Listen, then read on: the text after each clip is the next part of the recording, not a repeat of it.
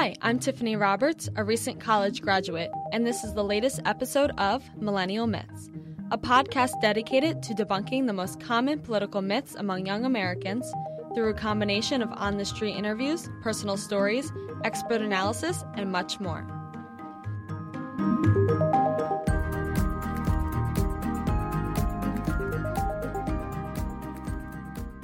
This week, we're talking about the student loan crisis in America.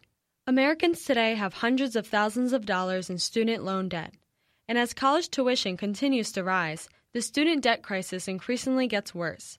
Some politicians, like Senator Elizabeth Warren, suggest eliminating student debt altogether to fix this problem. No country builds a future by crushing the dreams and hopes of its young people. That's why I'm calling for universal free college and the cancellation of student loan debt of up to fifty thousand dollars for forty-two million Americans. My plan will wipe out student loan debt entirely for about seventy-five percent of those with debt. It will help close the racial wealth gap, and it will provide an enormous economic boost to America's middle class. So what do young Americans think about canceling student loan debt to address this crisis?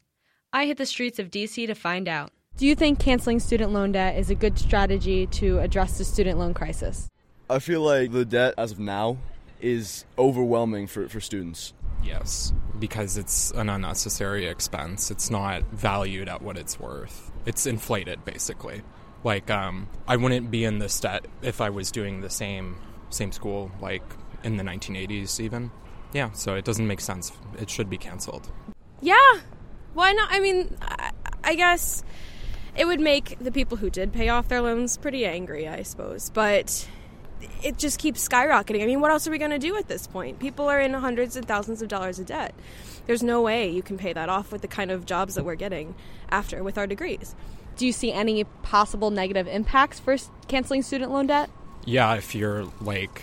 Uh, a loan servicer, yeah, of course, you would lose a ton of revenue. But uh, as far as people in debt, no. I don't know enough about the economy to, to comment on that. But, I mean, I'm sure there's some economic consequence. However, I, you know, I don't know. Um, someone's got to pay. I don't know who's going to be paying. I don't know. Someone's got to pay for it. It's like, problems can't just go away. Don't go too far, we're going to take a quick break. When we return, heritage expert Mary Claire Amsalem will join me to debunk the common millennial myths on the student loan crisis. Overwhelmed by the twenty-four seven news cycle? Looking for a way to keep up with the news that matters?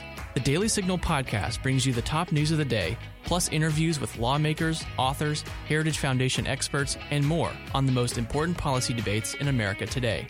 If you're a conservative who wants to be on top of the news, check out the Daily Signal podcast, available every weekday morning.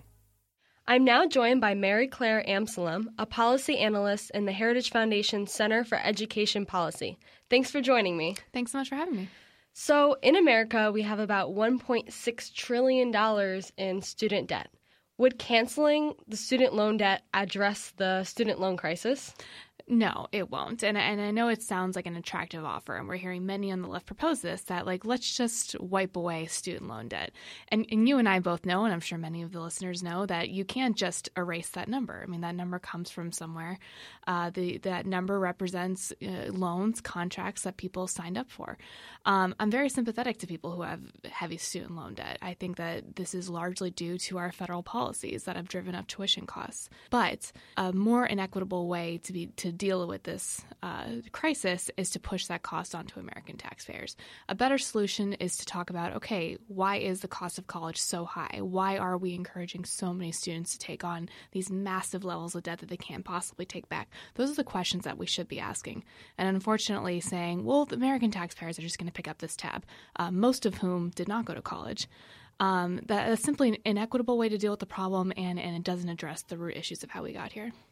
Now, some leading liberals have claimed that canceling student loan debt would stimulate the economy. Is that actually true? Well, the reason they say that is that there are studies that have come out saying that uh, high levels of student loan debt discourage important economic activities like buying a house, like starting a family, raising children, uh, starting your own business. It, it discourages entrepreneurship. So those are certainly things we want to encourage. uh, in our economy. And so I, I can only imagine that's where that argument comes from. Uh, what they're not taking into account is how much it would damage our economy to erase student loan debt. Pushing that cost onto American taxpayers would be an enormous burden for American families, uh, which would certainly take away a lot of their purchasing power. And so it's simply, you know, shifting one problem area into another problem area. Again, we need to figure out how to drive down tuition costs. We need to be talking about, well, does everyone need to take on this massive debt in order to pursue a college degree? Maybe they'd be better off pursuing an alternative pathway. And what are those options? Those are the conversations that we should be having. So stimulating the economy by eliminating student loan debt, I think that's uh, not the way to deal with the problem. So I'm a recent graduate myself. I'm faced with paying my student loans coupled with high interest rates. Mm-hmm. Now that I'm out of school. So what do you think should be done to address the student loan crisis? Yeah, so if you take a look at, uh, there's something called the Bennett Hypothesis, which came around in nineteen eighty-seven, that suggested, you know, maybe this easy access to federal loans that we're giving to students. We're basically saying if you graduate from high school, the federal government will come in and give you a loan to go to college. It uh, doesn't matter where you want to go to school, doesn't matter what you want to study, uh, doesn't matter what your ability to pay back this loan is. The federal government will provide you a loan. Uh, it's a well-intentioned policy, but what has happened is colleges have no incentive now to keep their tuition prices low or even reasonable because they know that students have this, this basically a blank check from, coming from Washington. And so what we should do is reduce, if significantly reduce, if not completely eliminate the federal government's role in lending to students and allow the private market to come in and become the primary lender uh, uh, of student loans. And what would happen there is you would have private lenders take into account creditworthiness, which is something that happens in all other types of loans that we see in our economy. A lender takes into account, okay, well, how good of an investment is this for, for me, the lender? Uh, how much can you, the student, how much is your ability to pay this back? And so we wouldn't be giving the same loans to someone who wants to go study um, study film or photography as you would to someone who wants to go study chemical engineering. I think that it would only benefit students if we're very clear about the return on investment of those two degrees. And unfortunately, through federal policies, we're giving that same loan to, to those two different students. And that sends a, a very mixed message about what a student can expect uh, from that from those degrees. And so those private incentives that can be put into the into higher education would lower the cost of college and would discourage students from uh, making some pretty bad financial decisions. Well, that's all I have for you. Thank you so much for joining me. Absolutely. Thank you so much. That's it for this week's episode of Millennial Myths. In the meantime, please subscribe and share with hashtag Millennial Myths. And please leave a five-star rating wherever you get your podcasts. See you next week. Millennial Myths is brought to you by more than half a million members of the Heritage Foundation.